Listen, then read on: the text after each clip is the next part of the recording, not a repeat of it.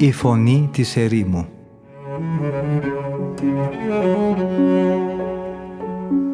Συνομιλίες με τους Αγίους Πατέρες της ερήμου Την εκπομπή παρουσιάζει ο πρωτοπρεσβύτερος Ματθαίος Χάλαρης.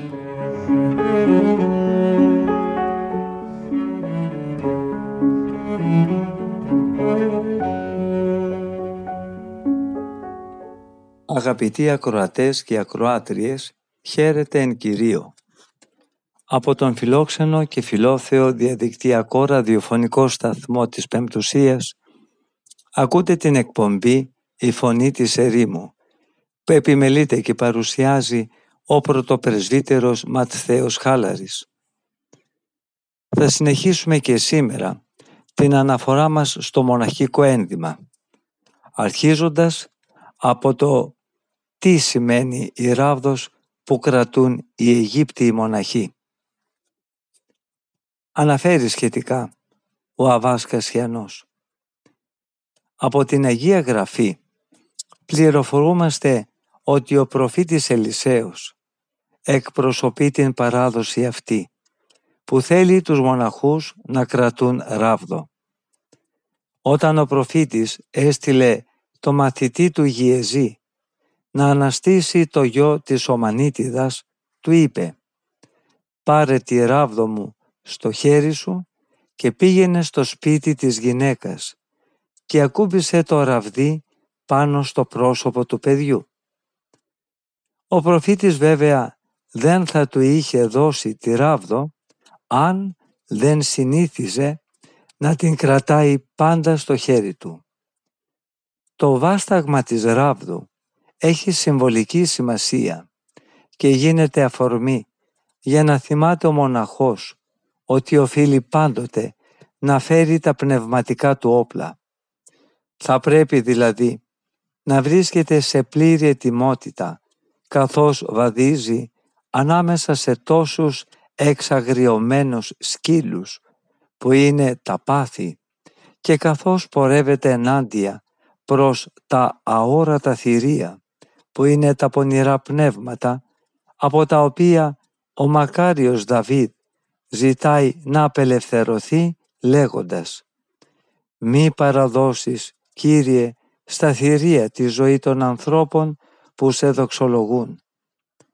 Αν κάποια στιγμή αυτά τα θηρία του επιτεθούν, θα πρέπει ο μοναχός αμέσως να τα αναχαιτήσει και να τα απομακρύνει, σχηματίζοντας με τη ράβδο του το σημείο του σταυρού. Και αν πλέον αυτά αποθρασινθούν, θα πρέπει να τα καταπνίγει με όπλο του τη συνεχή μνήμη του πάθους και της νεκρόσεως του Κυρίου. Κεφάλαιο ένατο για τα υποδήματα των μοναχών. Οι Αιγύπτιοι μοναχοί, θέλοντας να ευθυγραμμίσουν τη ζωή τους με τη σχετική ευαγγελική εντολή που λέει να μην πάρετε μαζί σας σακούλι με τρόφιμα, ούτε δύο υποκάμισα, ούτε υποδήματα, δεν συνηθίζουν να φορούν υποδήματα. Ωστόσο, όταν κάποια ασθένεια ή όταν το πρωινό χειμωνιάτικο κρύο ή ακόμα και ο μεσημεριάτικος καλοκαιρινός καύσωνας το απαιτούν, τότε αυτοί φορούν σανδάλια. Σχετικά με τη χρήση των σανδαλιών, την οποία θεωρούν ότι επέτρεπε ο Κύριος, οι Αιγύπτιοι μοναχοί δίνουν την εξής ερμηνεία. Επειδή στην επίγεια αυτή ζωή δεν μπορούμε να είμαστε τελείως απαλλαγμένοι από τις φροντίδες που απαιτεί το φθαρτό αυτό σώμα μας, ούτε μπορούμε να απελευθερωθούμε τελείως από αυτό, οφείλουμε τουλάχιστον να ικανοποιούμε αυτές τις ανάγκες του σώματος κατά τέτοιο τρόπο ώστε η απασχόληση μαζί τους να μην παίρνει πολύ χρόνο και να μην χρειάζεται υπερβολική μέρημνα. Δεν πρέπει να ανεχόμαστε ώστε η πνευματική πορεία μας να αναχαιτίζεται από τις μέρημνες αυτού του κόσμου, οι οποίες οδηγούν στο θάνατο και δεν ικανοποιούν τις άμεσες φυσικές ανάγκες, αλλά μόνο υποθάλπουν τις νοσηρές και άχρηστες ειδονές. Αυτά τα πνευματικά πόδια μας θα πρέπει να είναι διαθέσιμα μόνο για πνευματικό αγώνα και πάντα έτοιμα για το κήρυγμα της ειρήνης του Ευαγγελίου. Με αυτά θα τρέχουμε πίσω από του Χριστού τα μοίρα που η ευωδία τους ξεπερνάει όλα τα αρώματα του κόσμου. Αυτά τα πόδια, λέει ο προφήτης Δαβίδ, έτρεξαν με δίψα. Και ο προφήτης Ιερεμίας επίσης λέει «Εγώ όμως δεν απόκαμα να ακολουθώ τα βήματά σου. Αυτό θα το πετύχουμε αν, σύμφωνα με τον Απόστολο, δεν φροντίζουμε να ικανοποιούμε τις άτακτες και παράνομες επιθυμίες της σάρκας. Ωστόσο, αν και οι Αιγύπτιοι μοναχοί χρησιμοποιούν νόμιμα αυτά τα σανδάλια, αφού ο Κύριος το έχει επιτρέψει λέγοντας να φοράτε στα πόδια σας σανδάλια, δεν ανέχονται με κανένα τρόπο να τα φορέσουν όταν πρόκειται να λειτουργήσουν ή να κοινωνήσουν. Και αυτό γιατί θεωρούν ότι πρέπει να τηρήσουν κατά γράμμα αυτό που υπόθηκε στον Μωυσή και στον Ιησού του Ναβί.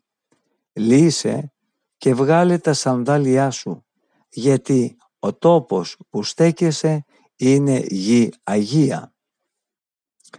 Κεφάλαιο δέκατο Κάποιες μετατροπές της ενδυμασίας μπορούν να επιτραπούν ανάλογα με το κλίμα και τα έθιμα του τόπου όπου ζουν οι μοναχοί. Τα ανέφερα όλα αυτά, συνεχίζει ο Αβάσκας Χενός, για να μην νομίσετε ότι παραλείψαμε να μιλήσουμε για κάποιο εξάρτημα από την ενδυμασία των Αιγύπτιων μοναχών. Θα πρέπει όμως εμείς εδώ να περιοριστούμε μόνο σε αυτά που είναι δυνατόν να συμπεριληφθούν στη δική μας μοναχική ενδυμασία και τα οποία μπορεί να έχουν συνάρτηση με τις εδώ κλιματολογικές συνθήκες αλλά συγχρόνως να είναι συμβατά και με τις συνήθειες και την οτροπία των ανθρώπων της περιοχής. Γιατί η δρυμύτητα του χειμώνα δεν επιτρέπει σε εμάς εδώ να αρκεστούμε στα σανδάλια ή σε ένα κολόβιο ή σε ένα μόνο χιτόνα, αλλά και το να φορέσουμε ένα πολύ μικρό κουκούλι ή μια μήλωτη θα προκαλέσει μάλλον το χλεβασμό αυτών που θα μας βλέπουν παρά θα συντελέσει στην καταχριστόν παιδεία τους.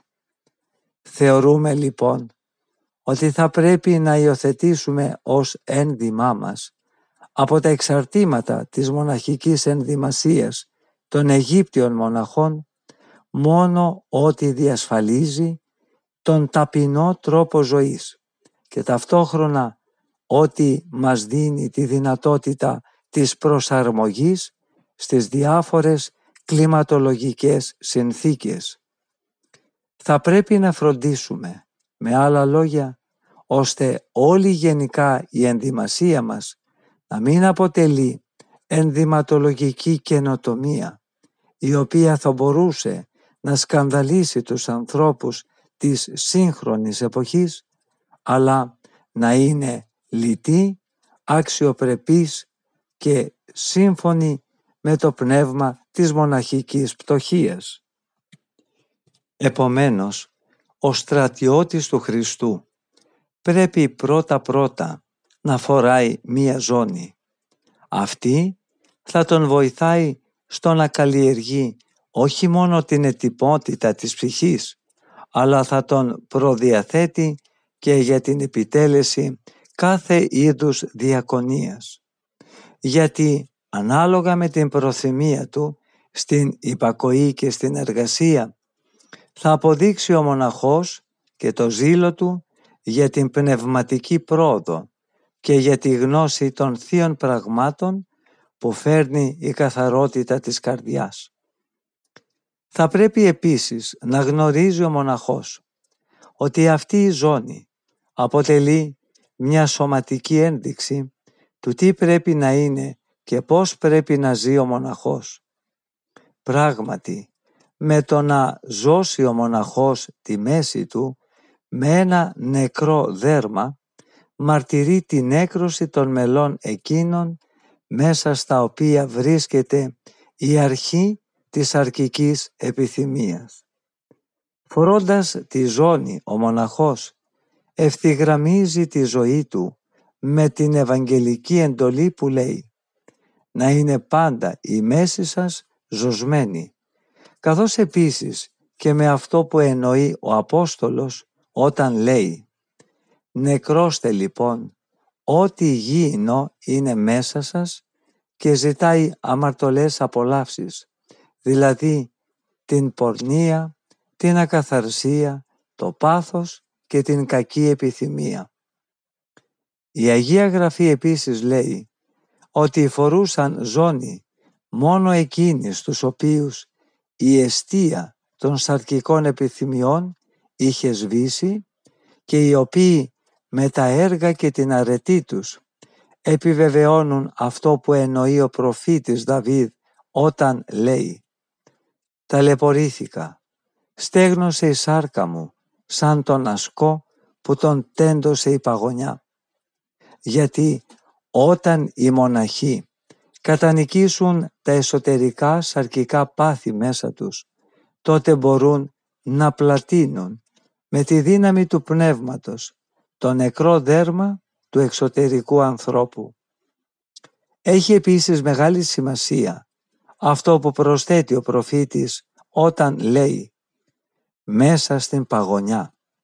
Γιατί οι μοναχοί δεν αρκούνται στην έκρωση των παθών, αλλά καταστέλουν και απονεκρώνουν κάθε κίνηση του έξω ανθρώπου και αυτά ακόμα τα φυσικά ένστικτα.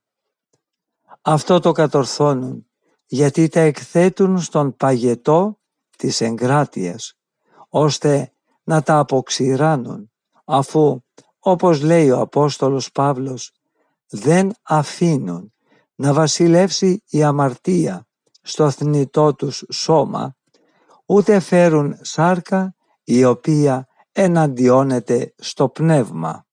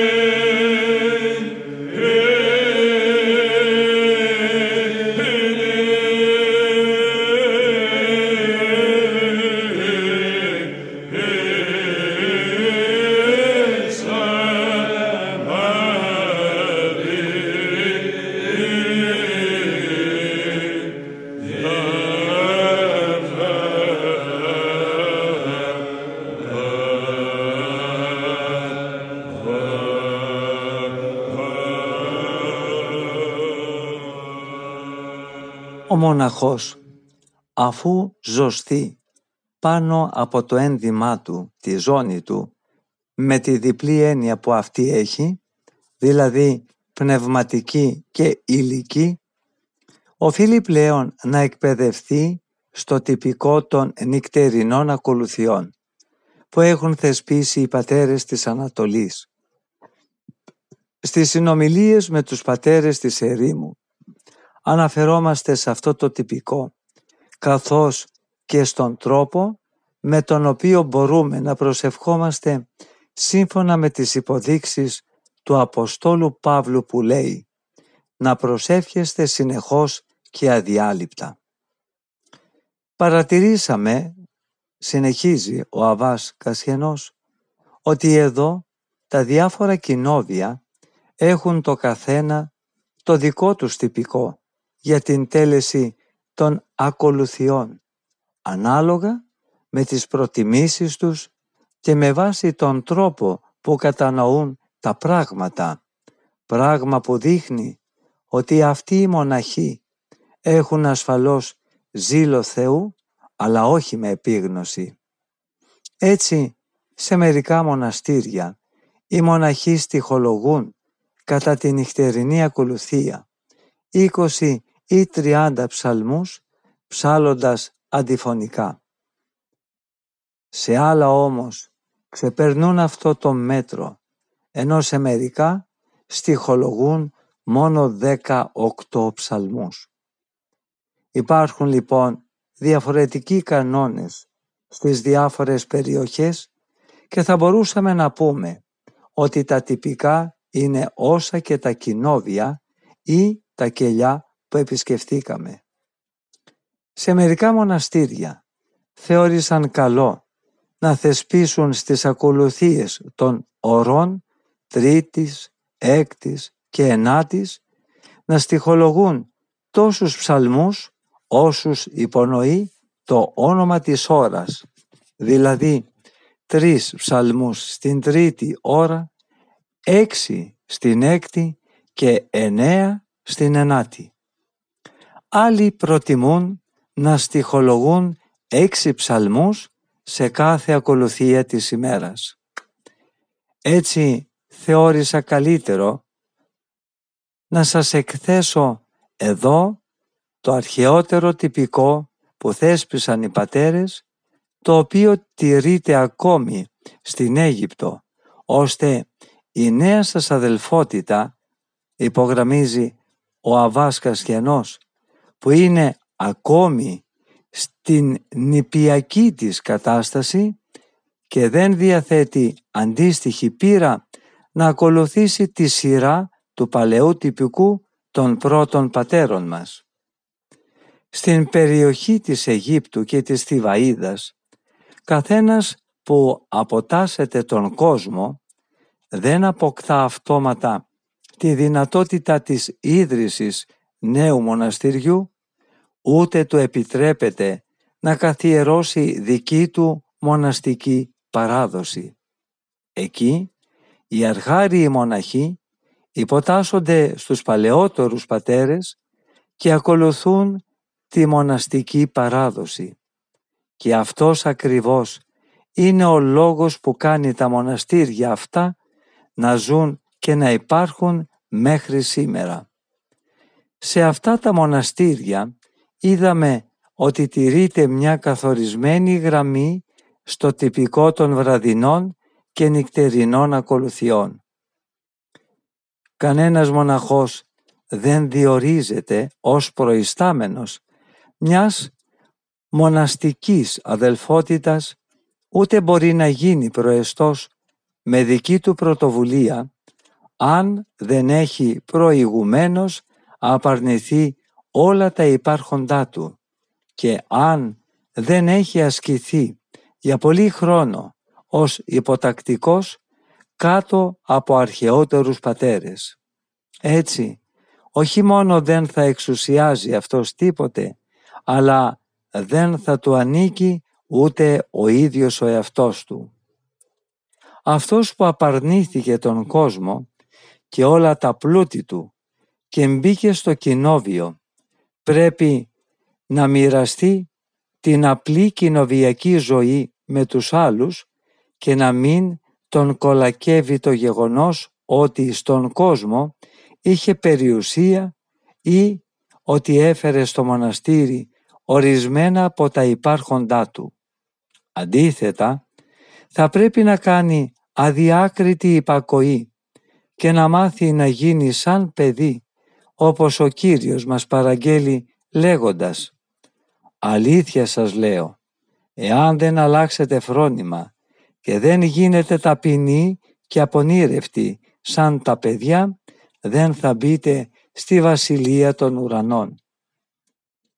Αυτός δεν πρέπει να διεκδικεί τίποτε για τον εαυτό του, ακόμα κι αν είναι μεγάλος στην ηλικία.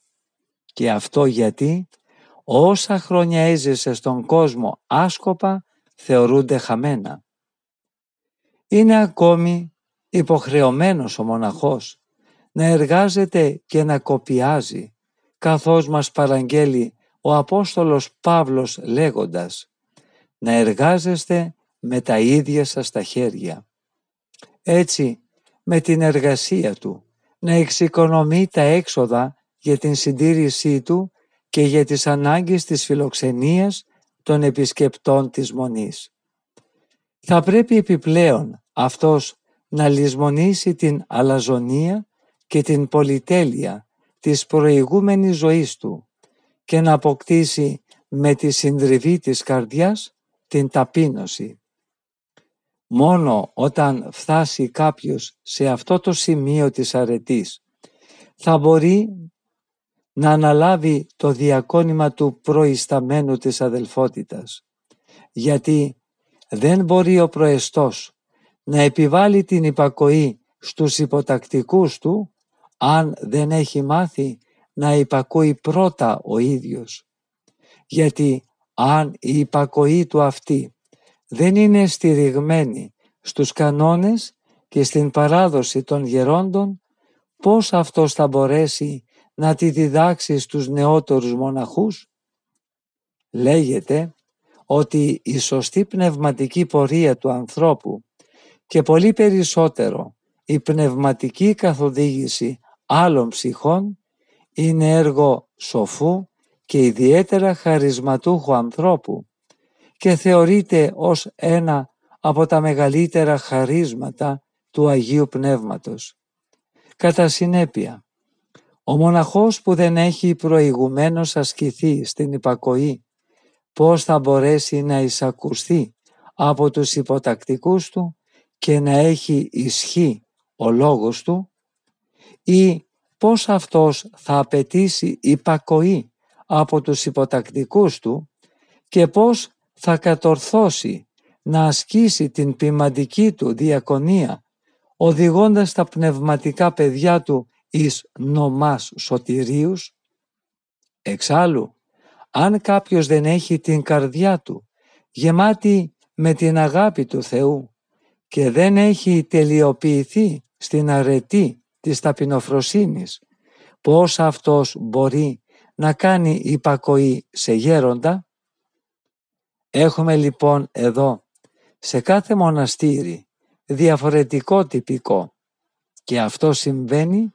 λόγω της θρασίτητας των προεστώτων τους, οι οποίοι δεν έμαθαν πρώτα την παράδοση που ακολούθησαν οι γέροντες, αλλά αυτοδιορίστηκαν ηγούμενοι πριν χρηματίσουν υποτακτικοί. Σπέβδει καθένας τους, απερίσκεπτα, να εφαρμόσει δικές του επινοήσεις, παρά να τηρήσει τη δοκιμασμένη διδασκαλία των προκατόχων του γερόντων. Απομακρυνθήκαμε όμως από το θέμα μας που είναι το τυπικό των ακολουθιών που τηρείται στα κοινόβια, προτρέχοντας από τη σφοδρή επιθυμία μας να σας μεταδώσουμε την αρχαία παράδοση. Παρασυρθήκαμε στην αναφορά των θεσμών που μας παρέδωσαν οι πατέρες μας. Ας επανέλθουμε λοιπόν πάλι στο θέμα μας.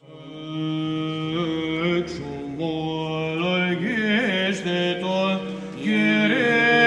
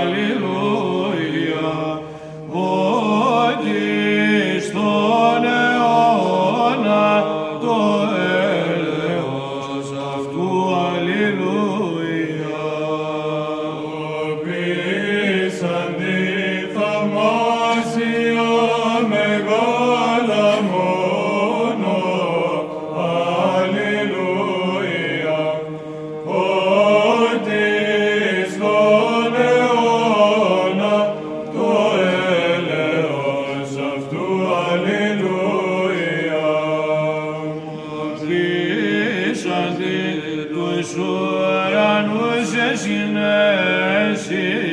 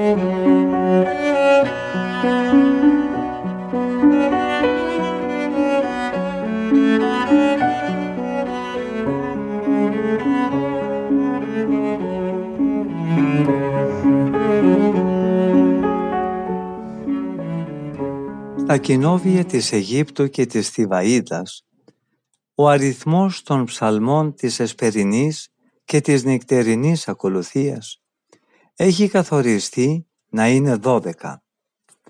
Μετά τους ψαλμούς ακολουθούν δύο αναγνώσματα, ένα από την Παλαιά και ένα από την Καινή Διαθήκη.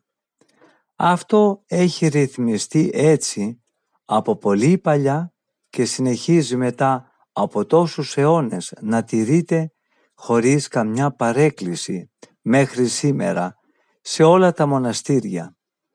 Υπάρχει παράδοση ότι αυτό δεν ήταν ανθρώπινη επινόηση αλλά ότι άγγελος Κυρίου το δίδαξε στους πατέρες μας. Κατά την πρωτοχριστιανική εποχή, μοναχοί στην Αίγυπτο γίνονταν πολύ λίγοι, οι καλύτεροι θα λέγαμε από τους πιστούς. Αυτοί παρέλαβαν τον τρόπο της μοναχικής ζωής από τον Ευαγγελιστή Μάρκο, τον πρώτο επίσκοπο της Αλεξάνδρειας. Δεν αρκέστηκαν όμως στο να ζήσουν όπως ζούσαν οι χριστιανοί της πρώτης εκκλησίας. Αυτό τον τρόπο ζωής περιγράφει ο Ευαγγελιστής Λουκάς στις πράξεις των Αποστόλων που λέει «Το πλήθος των πιστών είχαν μια καρδιά και μια ψυχή. Κανείς δεν έλεγε ότι κάτι από τα υπάρχοντά του ήταν δικό του, αλλά τα είχαν όλα κοινά μεταξύ τους για κοινή ωφέλεια και χρήση. Όσοι είχαν στην ιδιοκτησία τους χωράφια ή οικίες, τα πολλούσαν και έφερναν τα χρήματα που έπαιρναν μπροστά στα πόδια των Αποστόλων και μοιράζονταν τα χρήματα αυτά στον καθένα ανάλογα με τις ανάγκες που είχε. Αλλά οι πρώτοι μοναχοί πρόσθεσαν σε αυτή την παράδοση και κάτι ακόμη πιο υπέροχο. Αποσύρθηκαν δηλαδή σε απομονωμένους τόπους, έξω από τις πόλεις και έζησαν επίπονη ζωή με τόσο αυστηρή άσκηση και εγκράτεια, ώστε τους θαύμαζαν ακόμη και οι αλόπιστοι. Οι μοναχοί αφιέρωναν το χρόνο τους στην ανάγνωση της Αγίας Γραφής, στην προσευχή και στην άσκηση του σώματος και μάλιστα με τέτοιο ζήλο ώστε συχνά λησμονούσαν ακόμα και να φάνε. Μόνο κάθε δύο ή τρεις ημέρες η πείνα τους θύμιζε ότι έπρεπε να βάλουν κάτι στο στόμα τους. Και αυτό όχι από επιθυμία, αλλά επειδή η λίγη αυτή τροφή τους ήταν απαραίτητη για την επιβίωσή τους. Έτρωγαν μάλιστα μετά τη δύση του ήλιου, ώστε να μπορούν να αφιερώσουν τις ώρες της ημέρας στην πνευματική εργασία και σε άλλες υψηλές ασχολίες, ενώ φρόντιζαν για τις ανάγκες του σώματος τις βραδινές ώρες. Αυτά μπορούμε να τα διαβάσουμε στην εκκλησιαστική ιστορία, εάν δεν τα έχουμε έως τώρα ακούσει από κάποιον που έχει προσωπική πείρα αυτής της ζωής. Εκείνο τον καιρό λοιπόν η ενότητα της πρώτης εκκλησίας έμενε αδιάσπαστη και ζωντανή στη μνήμη των χριστιανών των πρώτων αιώνων και η πίστη τους δεν είχε ατονίσει αλλά είχε διατηρηθεί δυνατή και φλογερή παρόλο που αυτοί ζούσαν σκορπισμένοι μέσα στην κοινωνία. Τότε λοιπόν απασχόλησε τους Άγιους Πατέρες μας η λατρευτική παράδοση που θα άφηναν στους πιστούς των επομένων γενεών. Γι' αυτό συνάχθηκαν για να συσκεφθούν και να αποφασίσουν σχετικά με το τυπικό των ακολουθιών του 24 ώρου. Γιατί οι πατέρες ήθελαν να παραδώσουν στους διαδόχους τους σαν κληρονομιά την ευσέβεια και την ειρήνη, ώστε να μην υπάρχουν φιλονικίες και διχογνωμίες ανάμεσά τους. Γιατί από αυτές τις διαφορές θα ξεπετιόταν ίσως αργότερα σαν αποδηλητηριασμένη ρίζα ένα σφάλμα ή μια αντιζηλία ή κάποιο σχίσμα μεταξύ των αδελφών. Σε αυτή τη σύναξη των πατέρων λοιπόν καθένας ανάλογα με το ζήλο του χωρίς να σκέπτεται και να υπολογίζει τις δυνατότητες του άλλου απαιτούσε να καθοριστεί ως κανόνας εκείνο που αυτός θεωρούσε σωστό, γιατί έκρινε τα πράγματα ανάλογα με την πίστη και τις δικές του δυνάμεις. Δεν λογάριαζε τις δυνατότητες της πλειονότητας των αδελφών, ούτε το γεγονός ότι στο μεγάλο σύνολο των αδελφών υπήρχαν και άλλοι πολύ αδύνατοι. Έτσι, επιδίωκαν όπως μπορούσε ο καθένας ώστε να αποφασιστεί να συμπεριληφθούν στις ακολουθίες πολλοί ψαλμοί. Ο ένας έλεγε 50, ο άλλος 60 και άλλοι δυσαρεστημένοι από αυτό τον αριθμό ήθελαν ακόμη περισσότερους. Υπήρχε τόσο μεγάλη διαφωνία για το ιερό αυτό θέμα του τυπικού ώστε έφτασε η ώρα του εσπερινού και δεν είχαν ακόμα πάρει καμία απόφαση. Καθώς λοιπόν πήγαν να τελέσουν την ακολουθία τους, κάποιος σηκώθηκε και άρχισε να στοιχολογεί τους ψαλμούς. Όλοι ήταν καθισμένοι όπως συνηθίζεται στην Αίγυπτο και είχαν το νου τους προσιλωμένο στις λέξεις του ψαλμού. Ο αδελφός στοιχολογούσε έντεκα ψαλμούς και μετά παρενέβαινε ευχές.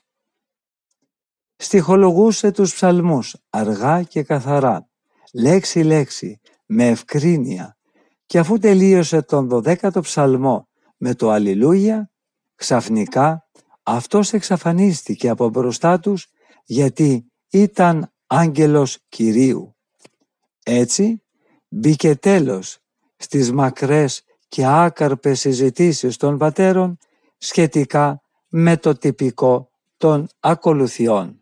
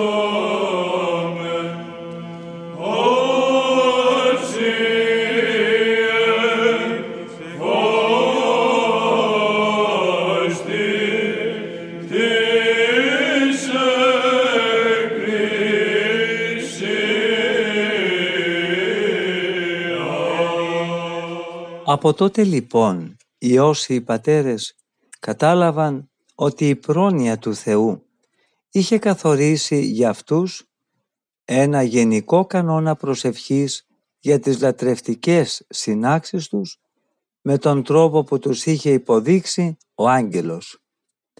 Αποφάσισαν έτσι να τηρήσουν τον αριθμό των 12 ψαλμών στις εσπερινές και τις νυχτερινές ακολουθίες τους. Επιπλέον, πρόσθεσαν και δύο αναγνώσματα, ένα από την Παλαιά και ένα από την Καινή Διαθήκη και αυτά για χάρη εκείνων που ήθελαν να διατηρούν στο νου τους τη συνεχή μελέτη της Αγίας Γραφής. Το Σάββατο και την Κυριακή τα δύο αναγνώσματα ήταν από την Καινή Διαθήκη, το ένα από τις επιστολές ή από τις πράξεις των Αποστόλων και το άλλο από τα Ευαγγέλια. Αυτό το τυπικό εφαρμόζουν όλοι οι πατέρες κατά το χρονικό διάστημα από το Πάσχα μέχρι την Πεντηκοστή και όλοι εκεί έχουν την επιθυμία να ασχοληθούν με την ανάγνωση και τη μελέτη της Αγίας Γραφής.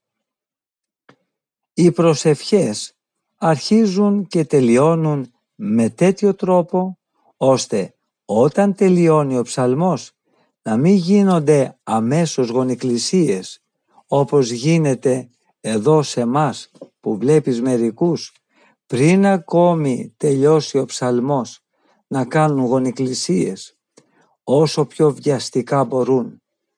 Με αυτό δείχνουμε ότι ενώ επιλέξαμε να εντάξουμε στην ακολουθία περισσότερους ψαλμούς από όσους μας παρέδωσαν οι παλαιοί πατέρες μας, εμείς βιαζόμαστε να φτάσουμε στο τέλος της ακολουθίας και έχουμε στο νου μας την ανάπαυση μάλλον του σώματος παρά τους καρπούς της προσευχής. Οι μοναχοί στην Αίγυπτο αντίθετα κάνουν γονικλησίες για λίγο και στη συνέχεια προσεύχονται όρθιοι. Μετά ονατίζουν πάλι και κάνουν για λίγο ελαφιές μετάνοιες, προσφέροντας έτσι τη λατρεία στον ελεήμονα Θεό. Κατόπιν σηκώνονται και στέκονται όρθιοι με υψωμένα χέρια, όπως στέκονταν και πριν και με το νου τους συγκεντρωμένο στην προσευχή. Αυτό το κάνουν γιατί όταν μένει κανείς γονατιστός για αρκετό χρονικό διάστημα είναι εκτεθειμένος στις επιθέσεις των ματέων λογισμών ή ενδέχεται να ανιστάξει.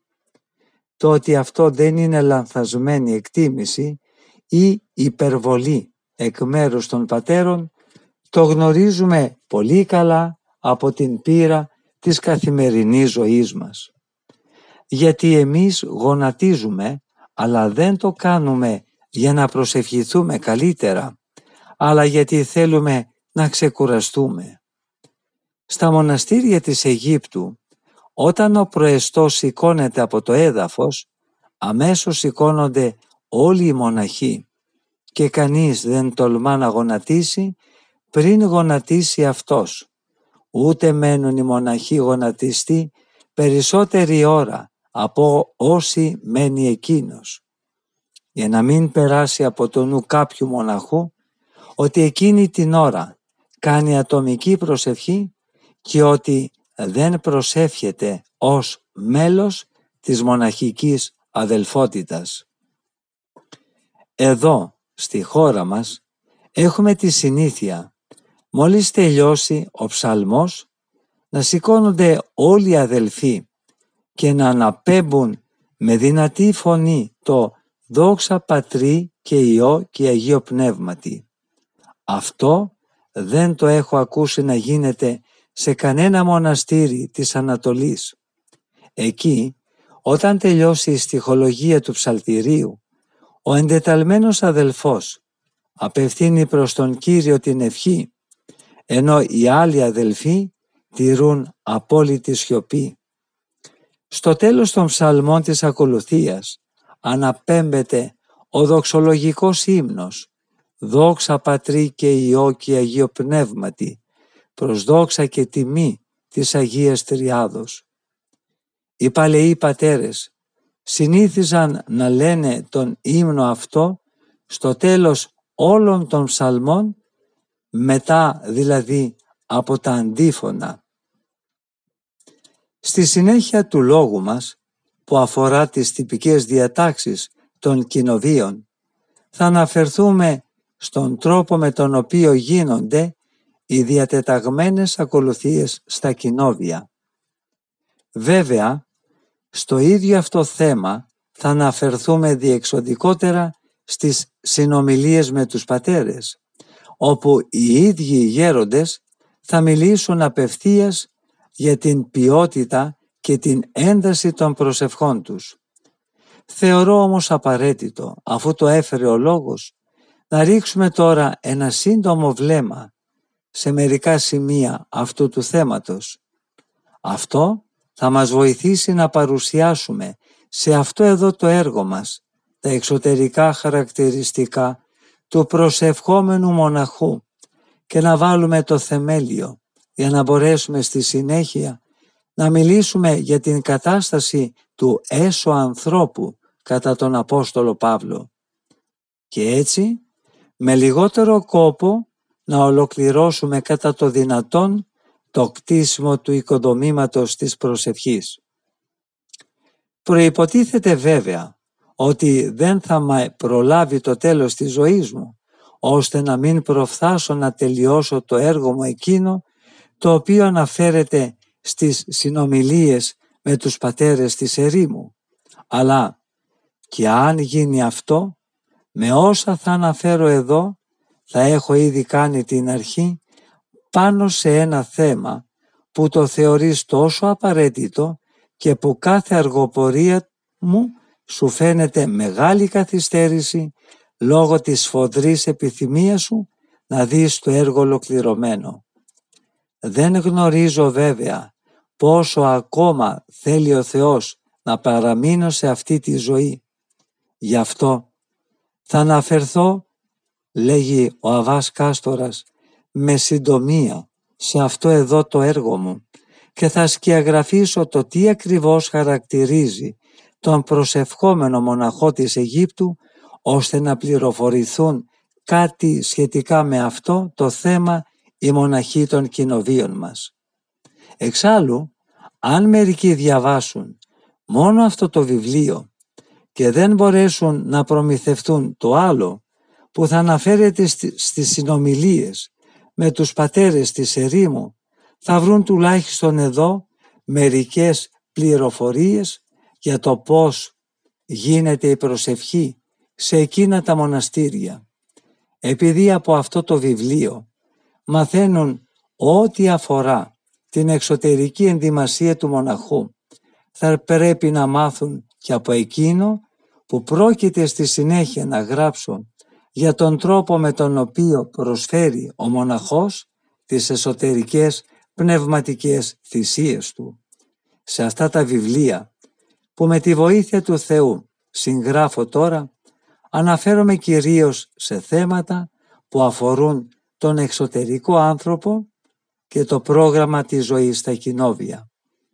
Στις συνομιλίες όμως με τους πατέρες της ερήμου που πρόκειται να γράψω στη συνέχεια αναφέρει ο Αβάς Κασιανός που συγγράφει αυτή τη συνομιλία του με τον Αβά Κάστορα θα ασχοληθώ περισσότερο με τον εσωτερικό άνθρωπο. Θα πω δηλαδή το πώς εκπαιδεύεται ο μοναχός προκειμένου να ασκηθεί και να φτάσει στην τελειότητα. Θα ασχοληθώ τέλος και με τη ζωή και την θεωρία των αναχωρητών πατέρων. Στο σημείο όμως αυτό αγαπητοί αδελφοί μου φτάσαμε στο τέλος και της σημερινής ραδιοφωνικής επικοινωνίας μας. Ευχαριστούμε πολύ όλους και όλες εσάς που είχατε την καλοσύνη να μείνετε μαζί μας ακούγοντας τα σοφά λόγια των Αγίων Πατέρων της Ερήμου. Θα συναντηθούμε και πάλι στην ίδια ραδιοφωνική συχνότητα της Πεμπτουσίας την επόμενη εβδομάδα, την ίδια μέρα και ώρα. από τον ομιλούντα και τον τεχνικό ήχου θερμές ευχές για μια ευλογημένη μέρα. Ο Θεός με θυμών.